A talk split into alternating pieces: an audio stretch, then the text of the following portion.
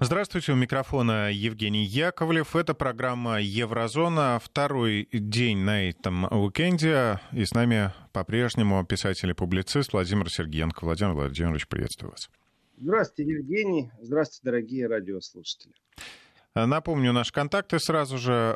903-170-63-63, WhatsApp и Viber, смс-сообщение 5533, вначале не забывайте писать слово «Вести», тогда это сообщение дойдет до нас, все будем читать, э, что-то озвучивать в эфире. И я обращаюсь со своей личной просьбой, э, если вы подписываете ваши сообщения, рассуждения, пожелания, э, то именем и географической точкой, откуда вы пишете. Ну, а также, если у вас нет вопросов и рассуждений, просто сообщите, откуда вы нас слушаете. Это приятно, это интересно, это расширяет горизонты. И я говорю спасибо тем, кто присылает мне в соцсетях информацию. Э, да, иногда я даже не знаю и не вижу некоторых вещей. И, например, э, о событиях в Греции, о многотысячном скоплении людей под судом, о том, что этих людей непонятно зачем разгонял водомет, я через европейские СМИ не узнал. Это действительно мне люди сбросили в соцсетях, и это спасибо большое. Вот. Но сегодняшнюю программу я хочу э, начать с э, Нобелевской премии мира. Э, Нобелевская премия мира, знаете, э, она есть. И критиковать ее тоже правильно. То есть она иногда очень странна. И я скажу так, вы знаете, слава богу, что в этом году не присудили ее Грете Гютенберг. Но это вообще была бы дисквалификация полная, то есть нас пронесло, слава богу. Я считаю, что как раз в этом году Нобелевская премия была присуждена абсолютно правильно, я бы каждый год ее вот так присуждал. Э, добрый день, Евгений Владимир, слушаю Еврозону в Казахстане. Актау, здравствуйте, Казахстан. Португалия с нами, Курск с нами, слушаю вас в Омске. Доброе утро, пишет нам Латвия на латыни. Ну, прекрасно, Чебоксары тоже на связи. Так вот, Нобелевская премия мира.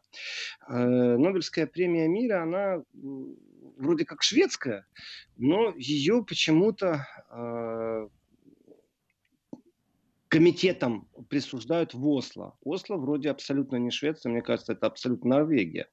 И, и так уж повелось, что это единственная премия, которая вроде как э, шведская, но присуждается в Осло. Присуждается она физическим лицам, присуждается она организациям, внесшим, по мнению комитета, выдающийся вклад в области укрепления мира. Вручается она уже больше ста лет, с 1901 года.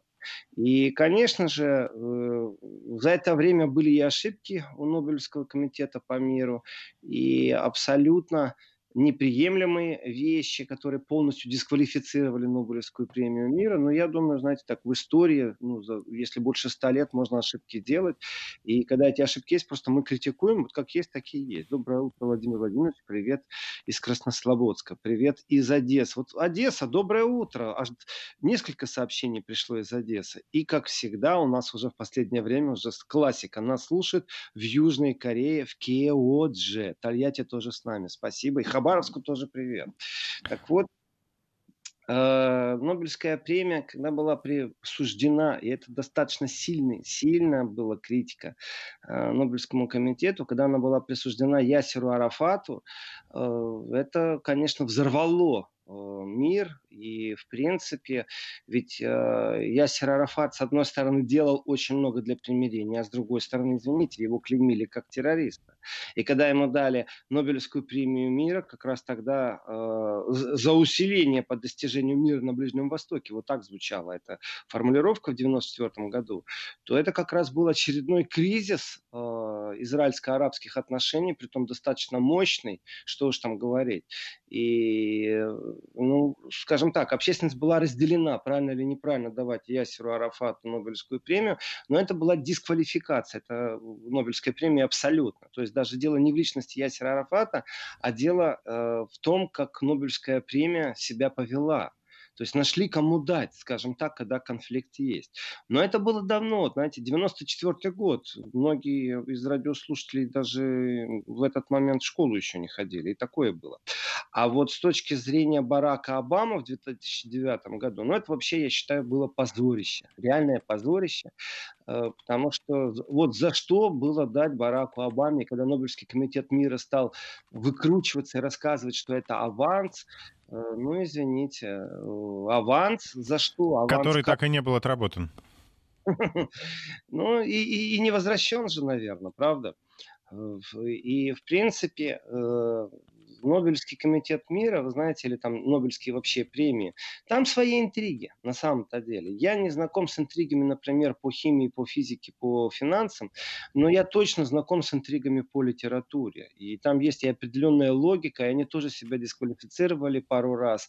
И, ну, для того, чтобы рассуждать на тему нобелевских лауреатов, нужно не только знать, что они деньги выплачивают, но нужно знать что-то и о э, тех, кто в этих комитетах выдвигает э, людей и кто принимает решения. Ну и давайте так, эти люди живут в любом случае в информационном поле абсолютно западноевропейском. То есть у них другого информационного поля нет. Это, конечно, печалька, как говорит молодежь, Э, ну, с этим приходится жить. Дальше. Э, по поводу интриг и прочих вещей. Ну, вы знаете, вот э, что касается, например, русскоговорящих, русскомыслящих людей, с точки зрения литературы, мы в этом году, в том числе, Улицкая рассматривалась как Нобелевский лауреат. На что я скажу, ну, шансов у Улицкой, кто разбирается в этом, вообще не было. По одной простой причине. За короткий такой период времени два раза русскопишущим писателям дать Нобелевскую премию – это нонсенс. Они просто не дадут. Поэтому те, кто выдвигали Улицкую, это профанация однозначно. Нужно понимать, как действует Нобелевский лауреат. Улицкая, грубо говоря, упустила э, с выдвижением, со своей движухой, которую она устраивала в литературе. Э, я сейчас не о качестве литературы, я сейчас о Нобелевской премии. Э, то механизмы, которые там есть, ну, в принципе, если понимать, что это политизированная э, абсолютно штука и политизированная литературная премия, ну, как бы вопросов меньше становится. И вопросы коррупции в Нобелевском комитете, знаете, тоже присутствуют. Это странная вещь, но тоже это есть. Ну, э, кто связан с литературой, тот понимает, что Нобелевский лауреат – это сразу рой изданий, которые происходят, рой э, переводов. Э, то есть человеку дают сразу статус уважаемости, его вроде как начинают э, прислушиваться. То есть я в данном случае с Нобелевским комитетом по литературе у меня настолько мало взаимопонимания за последние годы выработалось, что они очень далеко отошли от литературы. В этом году американка, которая получила, знаете, нашел ее стихи. Ну так, э, ну, странно все это. Вот действительно странно. Надо искать либо углубленных переводчиков, либо издателей, которым это выгодно. То есть я особо не нашел, за что дать Нобелевскую премию. Но возвращаясь э, к Нобелевской, Нобелевской премии по литературе, возвращаясь к Нобелевской премии мира. Э, в этом году присуждение Нобелевской премии мира произошло, э, дали Всемирной продовольственной программе ООН. Вот вы знаете, вот здесь я согласен, потому что ООН организация наполовину мертвая или наполовину живая, как вам нравится, просто у нас другой такой нету. И я считаю, что ООН, ну, вот Совбез ООН, это, наверное, самый главный орган ООН, хорошо, что он есть. А, и Продовольственная программа, которая при ООН, это ну, очень важная вещь на этой планете, потому что практически миллиард людей прошел через эту программу, это миллиард жизней, которые были спасены. И вот отметить сам факт, что эта программа работает, вот здесь я согласен. То есть как никогда я поддерживаю Нобелевский э, комитет, который наградил Всемирную организацию э, продовольственной программы, и это очень правильно. Потому что ну, без этой программы, скажу так, без борьбы с голодом, то в этом мире было бы намного хуже. И зачастую э, программы, которые запускаются, поддержки даже по тому, чтобы была питьевая вода где-то там в Африке, вы знаете, ну, до смешного доходило, например, поставка одноразовых пластиковых бутылок из Голландии в Африку. Вот из тех, которых минеральную воду пьем, из которых простую питьевую воду пьем. Почему? Потому что если в эту бутылку налить э, воды и поставить на солнце, через некоторое время она, по заявлению некоторых экспертов, становится э, питьевой. Э, знаете, вопросов было много. То есть не является ли это хитрым способом вывоза одноразовых пластиковых бутылок? Которые... То есть избавление от пластикового мусора? Да, из, избавились просто. Но на самом деле факт есть факт. Когда есть проблема, ее решать надо. И это решало проблему в тот момент. И были ли это злые языки, э, которые ну, знаете, как всегда найдется оппозиция к любому хорошему делу. И всегда их слишком сильно слышно. И я так скажу, это, наверное, какой-то феномен психологический, потому что вот читая комментарии в соцсети, я тоже, знаете, спасибо, что вы мне прислали сердечко, спасибо, что там э, две ладони в виде аплодисментов, но каждому не напишешь спасибо. А вот когда какую-то гадость написали, тебе хочется ответить. Получается, что ты отвечаешь, чем кто гадости пишет. То есть, ну, видать, это законы нормальные, законы общения, законы коммуникации. И, в принципе, э, программа борьбы с голодом, давайте так, вот более 8, по статистике, более 820 миллионов людей в мире страдают от голода все еще и сегодня. Цифра впечатляет. 820 миллионов. Вдумайтесь, что это такое. И э, на самом-то деле договоренности стран все еще идут из, как как говорят немцы в данном случае, все еще из большой семерки, но на самом деле это не совсем правда, потому что формат G20 согласовывает финансирование борьбы против голода. И здесь есть беднейшие страны, то есть есть страны, в которых вот только закончилась гражданская война или еще идет. И мы мало об этом слышим, мы мало об этом говорим, но на самом деле, э, какая бы ни была цель у мирового сообщества победить голод до 2030 года, вдумайтесь, победить голод до 2030 года, но это только заявлено. Мало ли что уже мировое сообщество заявляло и по выбросу парниковых газов, и по примирению сторон, тем не менее, вот у нас сегодня цифра 820 миллионов. Поэтому, конечно, я считаю, еще плюс к этому изменение климата, не то чтобы потепление, то есть здесь тоже теорий много. Два врача дают три теории о происходящем. Вы знаете, когда собираешь людей, которые занимаются погодой, там один человек вам крышу снесет просто наглухо, потому что э, есть вещи, которые ну, невозможно объяснить Э, в период там, 3-4 лет, 10-20 лет, потому что, может быть, амплитуда колебания Земли вокруг Солнца изменилась, и это нужно отслеживать на протяжении тысячи лет, не имеет никакого отношения к парниковым газам или чему-то, и все эти программы профанации, то есть их надо делать, но тем не менее их надо еще и изучать. Поэтому э, вот э, в глобальном мире понятие солидарности э, с миром голодных, знаете, тема не очень дискутируемая, вот честно скажу. И мы не подгружаемся с точки зрения гуманизма, и каждый день мы э, не видим перед собой картинки тех, кому нужно помочь. Но на самом деле, вот фраза очень красивая, мне понравилась по поводу того, что программа борьбы с голодом – это маяк в кризисных регионах. И такие регионы все время появляются. Это действительно беднейшие страны мира. И, не знаю, я бы, наверное, разбил все-таки программу продовольственную э, на точечно, как-то через ООН, но точечно. То есть, знаете, закрепить за собой э, патронаж, я не знаю, опекунство над какой-то страной отдельной. Кто сколько может, столько и давайте. А вот рассчитываться, ну, здесь было бы очень интересно, например, вот просто как модель. Э, излишки зерна могли бы купить из общей кассы в ООН, в которую сбрасываются там по отношению к ВВП, или по отношению, ну, хотя ВВП не очень хорошо показывает сейчас, ну, по отношению, например, по принципу, кто из вас заявил, что он самый главный на планете. И закупайте зерно по биржевым ценам, отправляйте туда, куда нужно отправлять. И, э, в принципе, идет разговор о том, что с голодом сейчас все еще человечество не справилось на планете, и нужны инвестиции по подсчетам этой организации 14 миллиардов долларов в год. И вот эта инвестиция, вдумайтесь, 14 миллиардов в год до 2030 года, тогда вполне возможно, что э, с голодом на планете справимся. Так ну, это, еще... Я так понимаю, это хоть как-то справимся, не окончательно победить э, проблему, а просто поддержать жизнеспособность людей, чтобы они хотя бы да, не умирали от голода. Ну, хоть как-то, да. Это, это действительно именно справиться с проблемой это не приравнять какому-то стандарту, какой-то корзине пищевой, которая существует. Э, я не к тому, что, знаете, вот была бы возможность, грубо говоря, поделиться ужином, поделился бы. Ну как это все делать? То есть это действительно государственные программы. То есть это не сводится к функционированию человека и его восприятия проблем другого человека или другого государства. Потому что, если честно, вот достали эти фонды, я это знаю очень хорошо из Европы, которые дайте денег, дайте денег, говорите, показывают картины, которые душ душу разъедают. Очень многие люди выработали иммунитет к этому и говорят, что вот если я, я знаю и доверяю того, кто гарантирует, что деньги будут доставлены тому, кому нужно, ну, тогда я включусь. А так этих фондов развелось, потому что за каждым фондом стоит аппарат.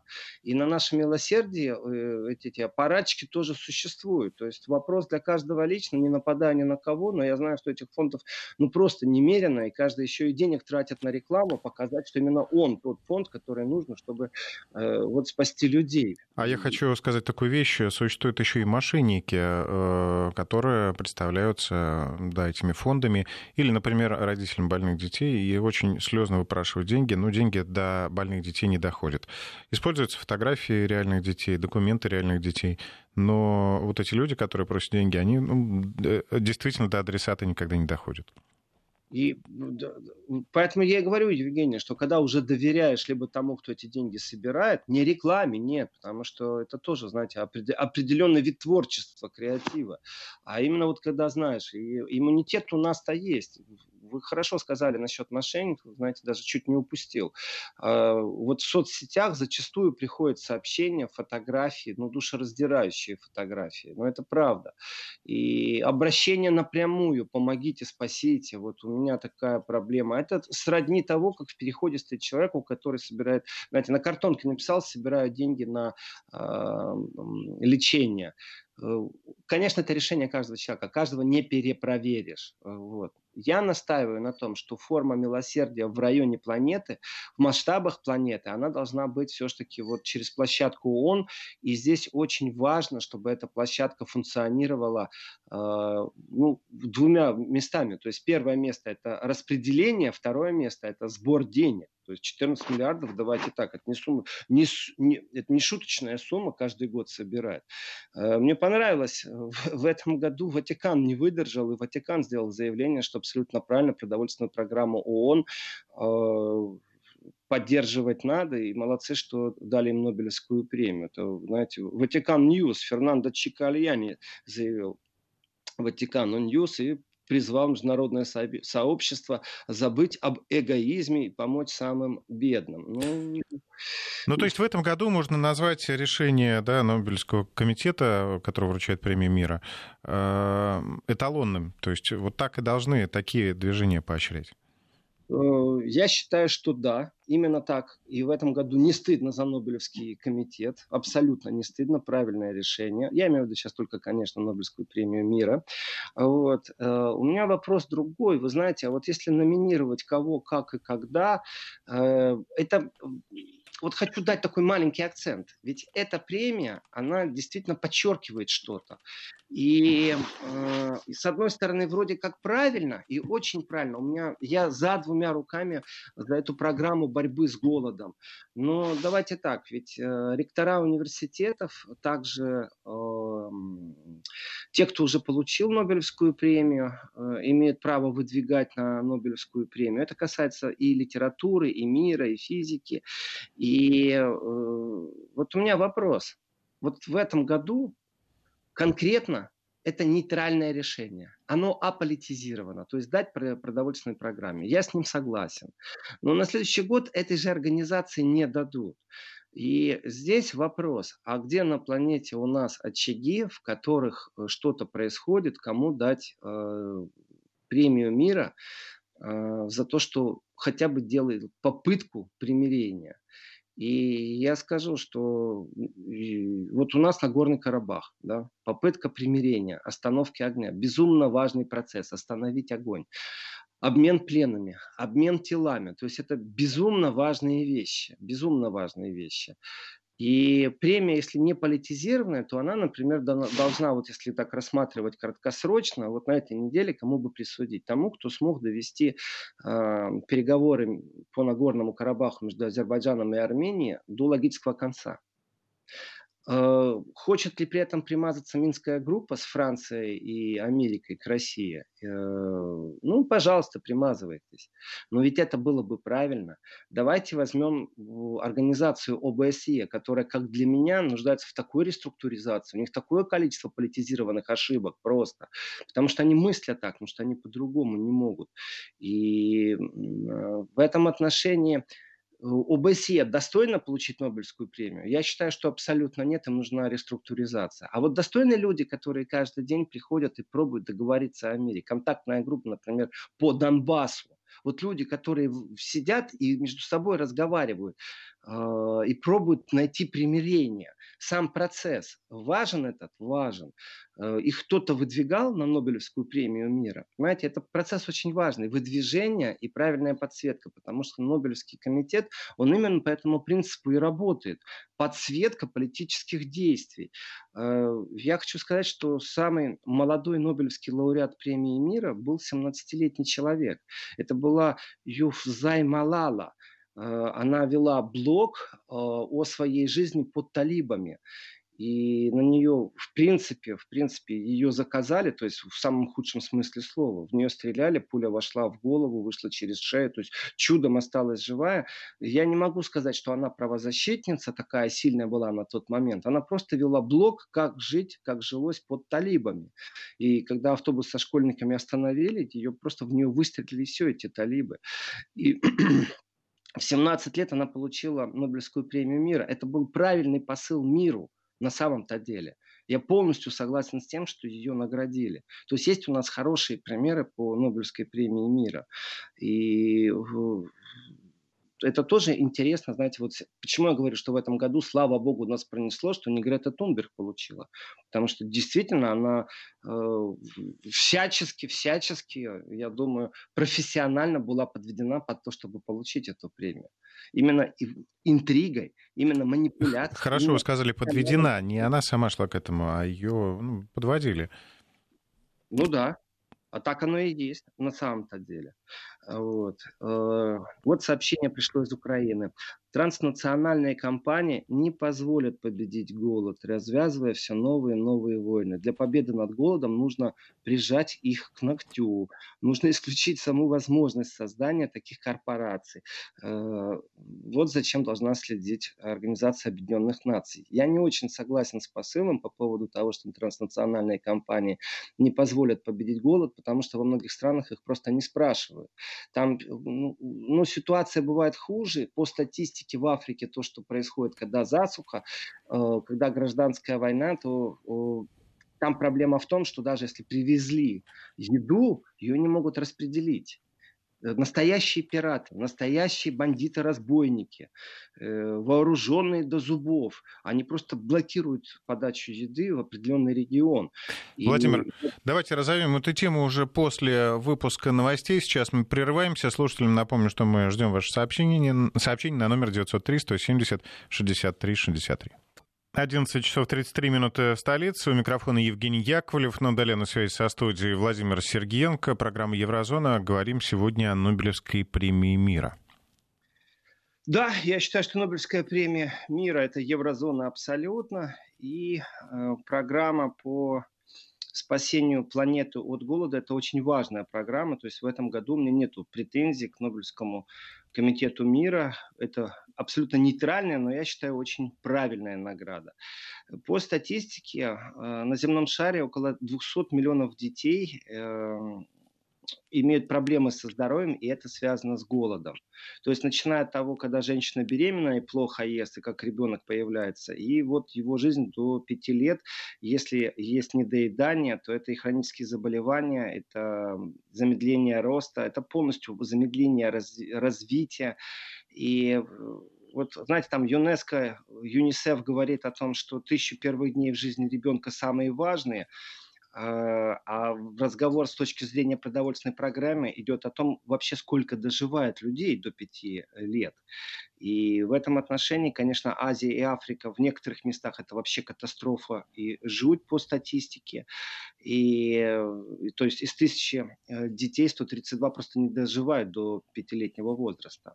Поэтому программа, еще раз настаиваю, что в этом году очень правильно получила Нобелевскую премию. И тоже вот, Евгений, спасибо еще раз за вот эту вот короткую ремарку.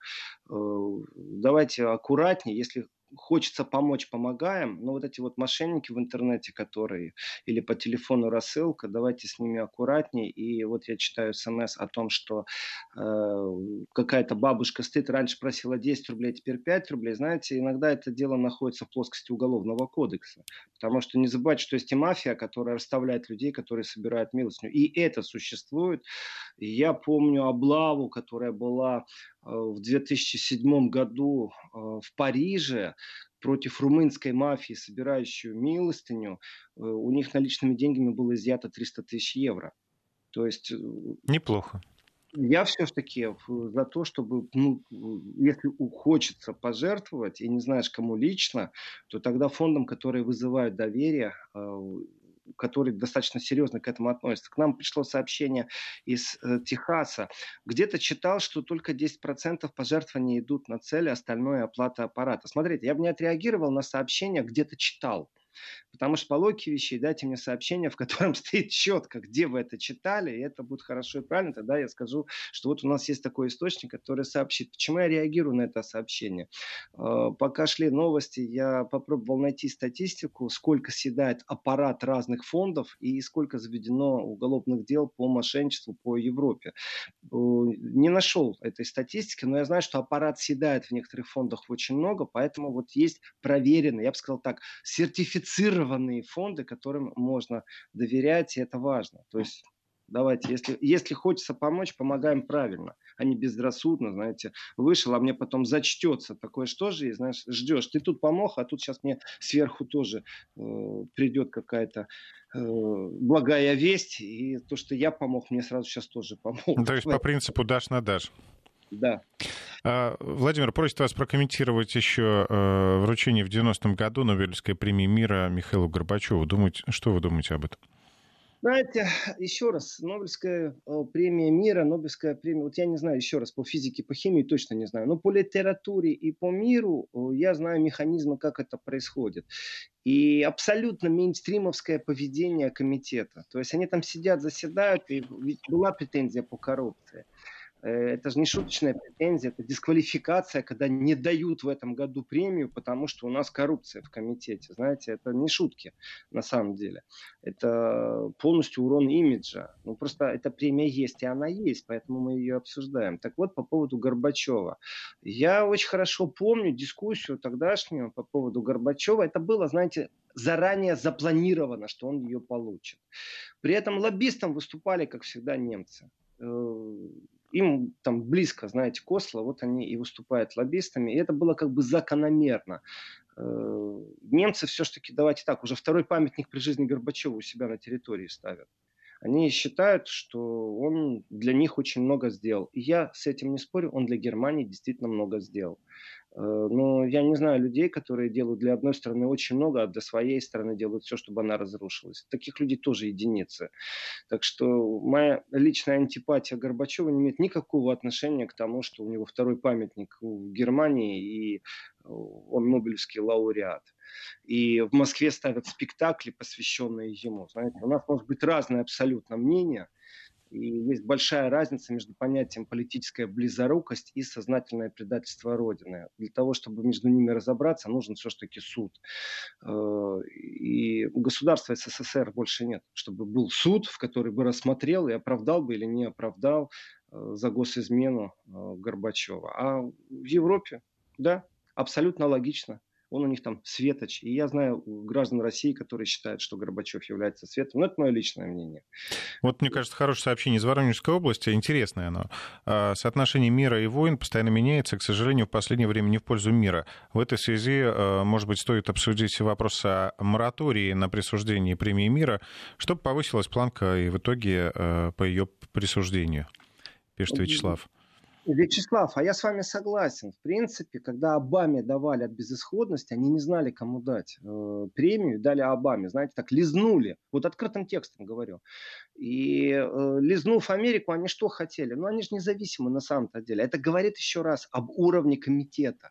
Я за то, чтобы ввести мораторий. Вот с сегодняшнего дня мораторий. Либо давать действительно тем, кто что-то приложил, чтобы где-то был мир. Какие-то усилия. Вот я бы весь переговорной комитет э, лучше бы по, по Украине кто сидит и договаривается. Я бы лучше их номинировал, например, там, чем Обаму. Ну, я имею в виду разные годы, я все это понимаю. Когда Обама получил премию, не было э, еще проблемы с Украиной. Но я по принципу, что Обаме дали в тот момент премию для того, чтобы как-то его мотивировать, что вот он теперь президент сверхдержавы, и он может что-то сделать для мира. Ну, облажались все, и Обама, и Нобелевский комитет. Вот мотивируйте лучше тех, кто занимается непосредственно переговорами, потому что иногда эти переговоры заходят в тупик, и они уже сводятся не знаю к чему. Ну, то есть к обмену претензий. И мы это видим. Переговорщики нужны, профессиональные переговорщики.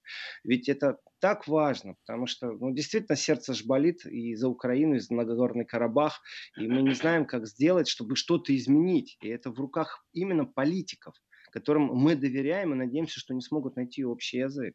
То есть э, это, правда, одна из лучших новостей. Приостановка огня, пусть она не совсем получилась, но то, что в Нагорном Карабахе приостановили э, огонь, это, очень, это безумно важно. Это действительно, я считаю, лучшая новость этой недели. Лучше никто еще не придумал.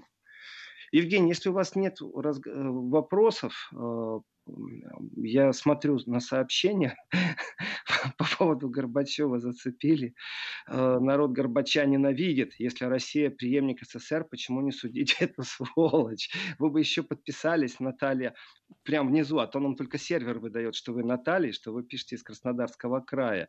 Э, ну, не все его ненавидят, вы знаете. Есть те, кто прям со слюной доказывает, что он дал свободу, и это мнение есть. Есть кто без слюны это доказывает, считает, что он дал свободу. Э, я бы не хотел свести обсуждение программы к Горбачеву и как к нему относимся. Еще раз, разница между политической близорукостью и госизменой – это все-таки плоскость правосудия. Э, но я понимаю, о чем вы говорите. И э, там много нюансов, в которых закоп, тоже закопана статистика.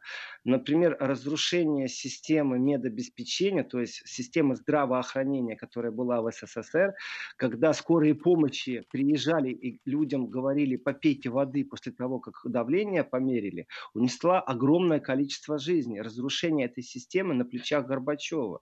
И если честно, когда близкий человек умирает, потому что скорая к нему не доехала, потому что бензина нет, и все это последствия политики близорукости и э, стрессовости для государства. Э, в этот момент мне как-то свобода слова, которая в Германии, объединение Германии, меня абсолютно не парит. Вот честное слово. Я покинул э, Советский Союз в 91 году, и с 91 года я живу в Германии. Именно вот тогда был перелом, именно тогда были заложены, я считаю, мины замедленного действия, в которых в том числе и национальные конфликты, межнациональные конфликты были зарыты, которые потом вскрываются, и никто не знает, что с ними делать. Ну, действительно, не хочу я о Горбачеве. Вот еще хорошее сообщение. Э, для меня непонятна премия 2007 года, которую вручили Гору. В тот год номинировали Ирен э, Сэндлер, которая спасла тысячи жизней во время Холокоста, но она оказалась менее достойна. Мне посчастливилось встретиться с ней при ее жизни, я не знаю более достойного человека. Ну, вот... Спасибо, спасибо вам за это сообщение. Я согласен, что ГОР это был определенный пиар, это было аккумулирование денег э, под определенные проекты. Э, я считаю, что технология по раскрутке ГОРа и по технология по раскрутке э, девочки Греты, они очень пересекаются и очень похожи, эти технологии. Когда мы не видим фондов, которые, не, вы, не видим этих фабрик мышления, которые запланировали, воплотили и запустили или лоббистов своих идей и делают это очень профессионально с точки зрения пиара, настолько профессионально, что сидят, знаете, простые люди, но только вот им так получилось, что им приходится собираться в Нобелевском комитете мира, и они такие, знаете, начитавшись э, западной прессы, говорят, вау, давай действительно присудим гору. Я с вами согласен, спасибо вам за это сообщение. Я бы тоже в тот год не гору присудил. То есть я только в этом году согласен. Ну а мы сейчас э, сделаем небольшую паузу. Э, напомню, что это программа Еврозона. 903 170 63 63 5533 в начале слова «Вести» присылайте ваше сообщение. Мы сейчас продолжим. Вести ФМ. Владимир, едем дальше или продолжим еще, потопчемся Нет, на этой теме? Едем дальше, потому что тема Горбачева может засосать очень сильно. Э, те, кто счастливы, что им дали свободу слова, э, они думают, что им бы не дали ее без Горбачева или еще как-то. И когда говорят, он дал, но если он вам дал, то я вам сочувствую, потому что очень многие сами взяли. И э, пример тому, это изучите, пожалуйста, газеты тех времен, редакционную политику тех времен. Это не он дал, многие сами брали, потому что гражданское общество изменилось, и это связано с огромным количеством просто э, изменений на планете. И э, вот рассуждать, что он дал, ну идите помолитесь на него тогда. Поэтому я говорю, не хочу обсуждать, тема, тема действительно спорная, и э, свое мнение я высказываю охотно. А в дискуссию вступать и у нас в студии, между прочим, тоже есть люди, считающие, э, что Горбачев э, дал, там, был гарантом свободы. Да нет, люди уже сами себе брали. Это в какой студии? В студии Вести ФМ таких людей нет. Было, Евгений, прямо в эфире. Иногда мне вспоминают это, что было произнесено в самом конце программы о том, что вот Горбачев там дал свободу слова, знаете, я с этим тезисом не согласен. Ну, действительно, давайте уйдем, может, посвятим программу ему, когда будет повод не только памятник, установка, потому что... Э, хотя нет, знаете что, давайте пройдемся по памятнику. Ведь памятник, который сейчас ДСАУ поставили, во-первых, э, смешной в пуховичке э, Горбачев на себя не похож. Но это частная инициатива. То есть бургомистр решил, поставил у себя памятник, знаете, собрал оперативненько деньги, приурочил, такой весь молодец. И действительно, первое, что меня спросили эм, разные люди, но именно э, которые увидели фотографию, но там не были, вряд ли будут в ближайшее время в ДСА. Я тоже не поеду, поверьте мне, на этот памятник смотреть. А в какую сторону идет Горбачев? Это потрясающий вопрос. Э, идет он на запад или идет он на восток? Идет он на север или идет на юг? Так вот, если Горбачев идет на запад, это очень много говорит о памятнике. Но я думаю, что те, кто его ставили, не очень задумывались об этом. Им нужно было очень срочно поставить к юбилею, к тому, что 30 лет объединения Германии – и в этом отношении, еще раз, это уже второй памятник Горбачеву при жизни. Ему там поют воды славы, потому что действительно объединение Германии произошло в том числе в присутствии и под патронажем Горбачева. Это, это безусловно, это даже не обсуждается. Э, и э, сегодня можно поблагодарить как раз, вот прийти к памятнику Горбачева и поблагодарить, э, и сказать большое спасибо, что НАТО придвинулось к границам России. Это Горбачевская заслуга. А дальше рассуждайте на тему свободы слова сколько угодно, которая все равно, еще раз, вернитесь, пожалуйста, если вам так это интересно, к редакционной политике, как некоторые газеты, центральные газеты, стали вести свою независимую политику. Это не Горбачев дал, люди стали брать. И в то время по всей Европе шла волна, когда люди стали брать совсем не то, что им государство давало. Это было и в Польше, и в Чехии, и в ГДР. То есть развал Варшавского блока нарушение архитектуры безопасности – это политическая ошибка. А вот то, что народ стал забирать и брать и требовать, э, и проявление больше свободы слова и выражения, оно не связано с лидером коммунистической партии Советского Союза. Тут пусть меня заклюют сколько угодно коммунисты, но это связано не с личностью лидера коммунистической партии, генерального секретаря. Это связано с тем, что у нас произошла трансформация социального сознания, у нас произошла трансформация гражданского общества. И сравнивать общество послевоенного периода, общество застоя и сегодня общество сравнивать. Конечно, государство очень сильно Э, находится в фарвартере движения политиков. Но вы не забывайте, что общество меняется, это информационное поле и развитие, и социальный закон. Здесь очень много факторов. И когда повторяют мне вот эту вот э, мантру о том, что Горбачев дал, да не дал он, если честно. Народ некоторые вещи сам взял. Вот. А памятник Десау, ну, вы знаете, ну, ощущение, что карикатуристы поставили, вот честное слово. Найдите в интернете, в этой э, стеганой курточке Горбачев, который сам на себя не похож. Ну, не знаю, может, они так видят, но в последнее время как-то в интернете появляются э, копии памятников, фотографии. ну, как вам сказать? Я далек от такого творчества. Э, Памятник Есенину, я считаю, конечно, это жуть.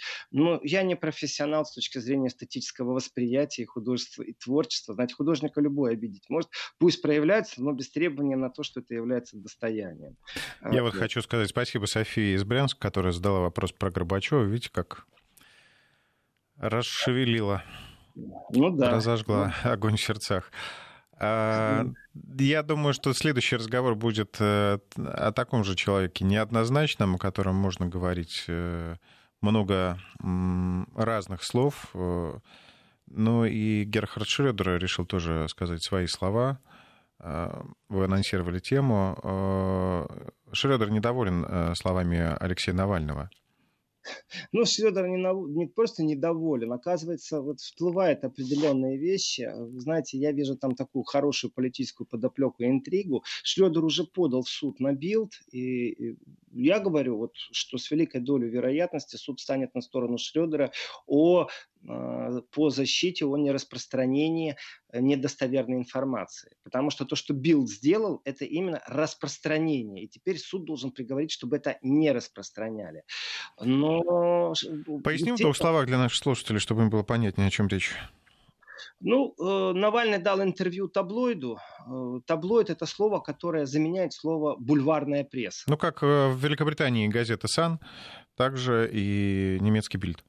Это бульварная пресса, но это не значит, что она не влияет на умы. Это самая продаваемая газета, просто чтобы понимать. И дав интервью, Навальный назвал Шредера мальчиком на побегушках и сказал, что э, по Черняку, ну, это моя интерпретация слов, то есть мимо налогов э, Путин Шредеру денег дает, но доказательств у Навального нет.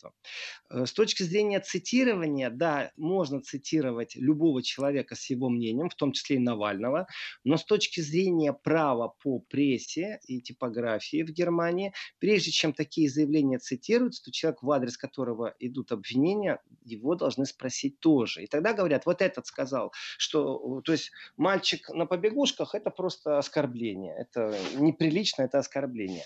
Решили задеть Шредера. А вот э, когда говорят, что Шредер э, деньги чемоданами носит, то это уже недостоверная информация. И в таком случае должны были Шредера спросить, э, правда ли, неправда, что вы, что вы, как вы прокомментируете. И Шредер что-то комментирует. Тогда появляется в статье два мнения. Мы спросили у Шредера, он говорит то-то, мы спросили у Навального. Но у Шредера не спросили. Так поторопились пытались вот это Навального э, заявление раскрутить, потому что действительно оно громкое, он так чихнул, так чихнул, э, и это реакция от Федора, она абсолютно правильная. То есть с этим должен разбираться суд. И я говорю, что с точки зрения права у Шрюдера ну, великая доля вероятности, что он выиграет. Потому что я не вижу, как по-другому. Билд нарушил определенную законодательную процедуру, но Билду глубоко на это наплевать. Вы знаете, штраф они заплатят, вытащить. Они уже свою гадость сделали. Это тоже технология.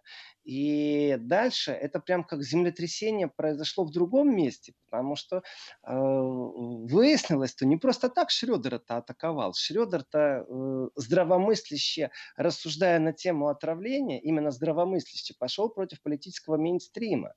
И пойдя против политического мейнстрима, вы же понимаете, теперь сразу нужно предоставить площадку тем, кто э, в рамках дискуссии сможет не Билд поддержать, не Навального, а клюнуть Шредера. Клюнуть, но уже грамотно, профессионально, так, чтобы это э, не было в в рамках ну, правового поля. То есть выйти просто на такие, знаете, перепалку в политическом поле, когда дурак сам дурак. Вот что-то в такой разговор нужно вывести. И меня очень удивило, что достаточно крупные политики стали говорить, а что это Шредер, это моя интерпретация, конечно, а что это Шредер тут пробует изменить наше мнение по Навальному? Понимаете, то, что мы говорим о том, как Германия относится к процессу Навального, Навальный вообще не интересен в данном случае, о том, как Германия себя ведет, о том, как она игнорирует определенные данные, о том, как она не сотрудничает, не собирается помогать, а только мешает, но при этом декларирует, что Россия ничего не делает. Но на самом-то деле кто-то должен это в Германии озвучить. Озвучил Шредер. Так вот его за это, э, оказывается, тут же, тут же ударили. Просто Шредер это фигура мощная. Его ударишь, можешь и сам не устоять. И в этом отношении это хорошо, что кто-то есть, который идет против мейнстрима. И Шредер пошел. И оказывается ситуация, что нужно было поддержать позицию Германии по Навальному. То есть здравомыслие будет наказано и медийно, и политическими э, заявлениями. И один из них это глава комитета по международным делам Бундестага парламента Ренген, который сказал о том, что э, э, ну, он продолжил атаку, вот, и что вот Шредер неправильно э, в вопросе Навального пробует изменить правдивую картину, понимаете?